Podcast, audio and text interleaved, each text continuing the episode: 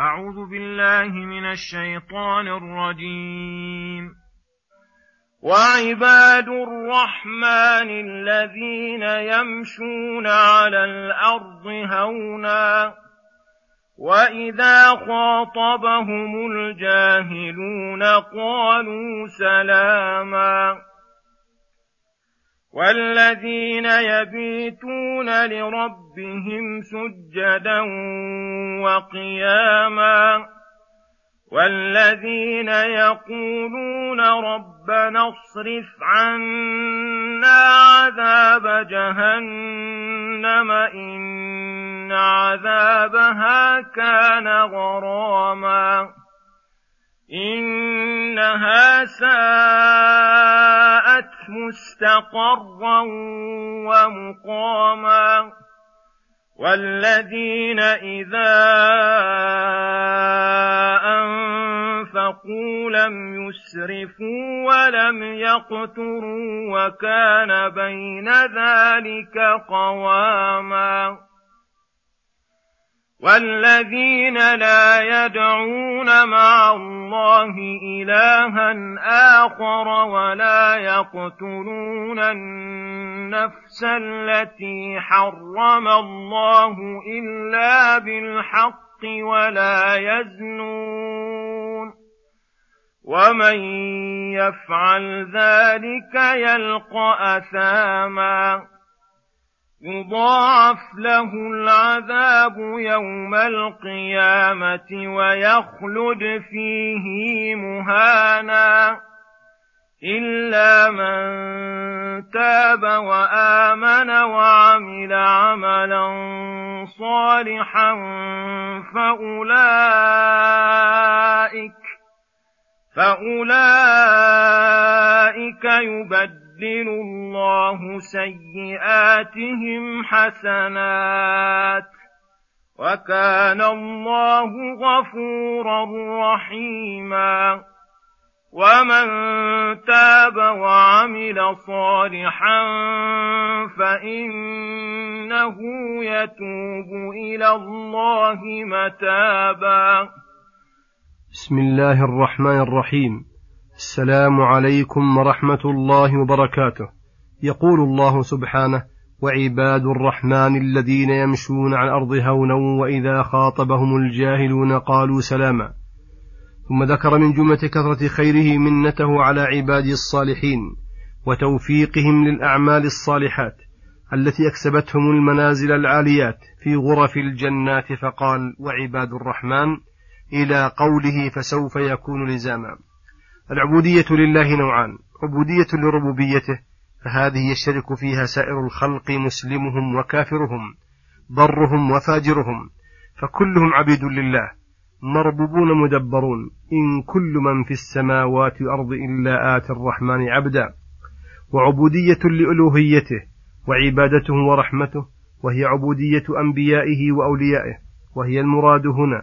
ولهذا أضافها إلى اسمه الرحمن إشارة إلى أنهم إنما وصلوا إلى هذه الحال بسبب رحمته ثم ذكر أن صفاتهم أكمل الصفات ونعوتهم أفضل النعوت فوصفهم بأنهم يمشون على الأرض هونا أي ساكنين متواضعين لله وللخلق فهذا وصف لهم بالوقار والسكينة والتواضع لله ولعباده.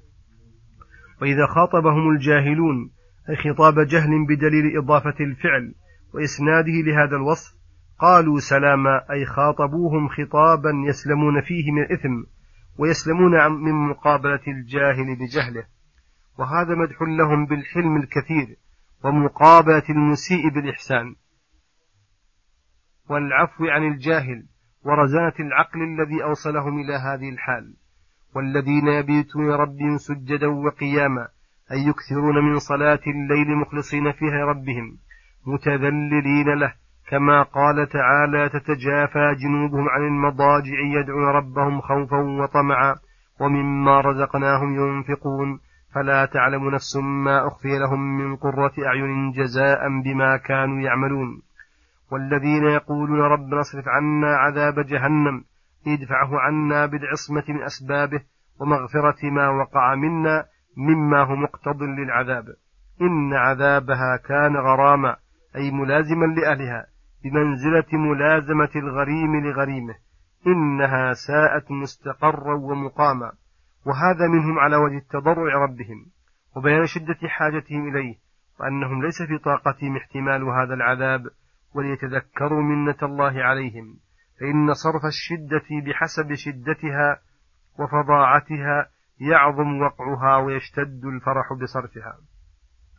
والذين إذا أنفقوا النفقات الواجبة والمستحبة لم يسرفوا بأن يزيدوا على الحد فيدخلوا في قسم التبذير وإهمال الحقوق الواجبة ولم يقتروا فيدخلوا في باب البخل والشح وكان إنفاقهم بين ذلك بين الإسراف والتقتير قواما يبذلون في الواجبات من الزكوات والكفارات والنفقات الواجبة وفيما ينبغي على الوجه الذي ينبغي من غير ضرر ولا ضرار وهذا من عدلهم واقتصادهم.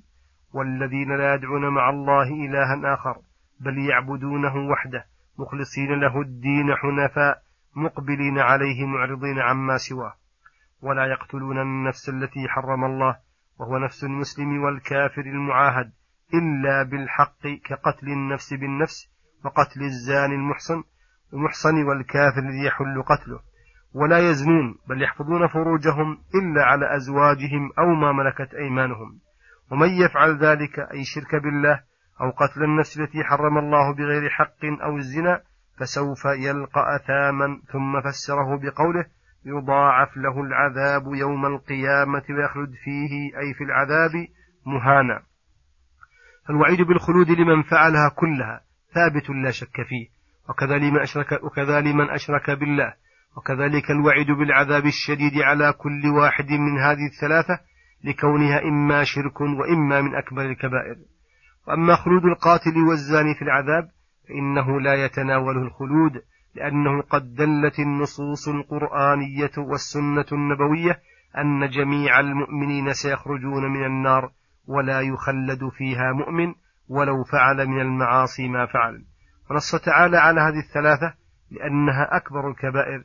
فالشرك فيه فساد الأديان والقتل فيه فساد الأبدان والزنا فيه فساد الأعراض إلا من تاب عن هذه المعاصي وغيرها بأن أقلع عنها في الحال وندم على ما مضى له من فعلها وعزم عزما جازما ألا يعود وآمن بالله إيمانا صحيحا يقتضي ترك المعاصي وفعل الطاعات وعمل عملا صالحا مما أمر به الشارع إذا قصد به وجه الله فأولئك يبدل الله سيئاتهم حسنات أي تتبدل أفعالهم التي كانت مستعدة لعمل السيئات تتبدل حسنات فيتبدل شركهم إيمانا ومعصيتهم طاعة وتتبدل نفس السيئات التي عملوها ثم أحدثوا عن كل ذنب منها توبة وإنابة وطاعة تبدل حسنات كما هو ظاهر الآية. ورد في ذلك حديث الرجل الذي حسبه الله ببعض ذنوبه فعددها عليه ثم أبدل مكان كل سيئة حسنة فقال يا ربي إن لي سيئات لا أراها هنا والله أعلم. وكان الله غفورا لمن تاب يغفر الذنوب العظيمة رحيما بعباده حيث دعاهم إلى التوبة بعد مبارزته بالعظائم ثم وفقهم لها ثم قبلها منهم. ومن تاب وعمل صالحا فإنه يتوب إلى الله متابا أي فليعلم أن توبته في غاية الكمال لأنها رجوع إلى الطريق الموصل إلى الله. الذي هو عين سعادة العبد وفلاحه فليخلص فيها وليخلصها من شوائب الأغراض الفاسدة. فالمقصود من هذا الحث على تكميل التوبة واتباعها على أفضل الوجوه وأجلها ليقدم على من تاب إليه فيوفيه أجره بحسب كمالها. وصلى الله وسلم على نبينا محمد وعلى آله وصحبه أجمعين. إلى الحلقة القادمة غدا إن شاء الله. والسلام عليكم ورحمة الله وبركاته.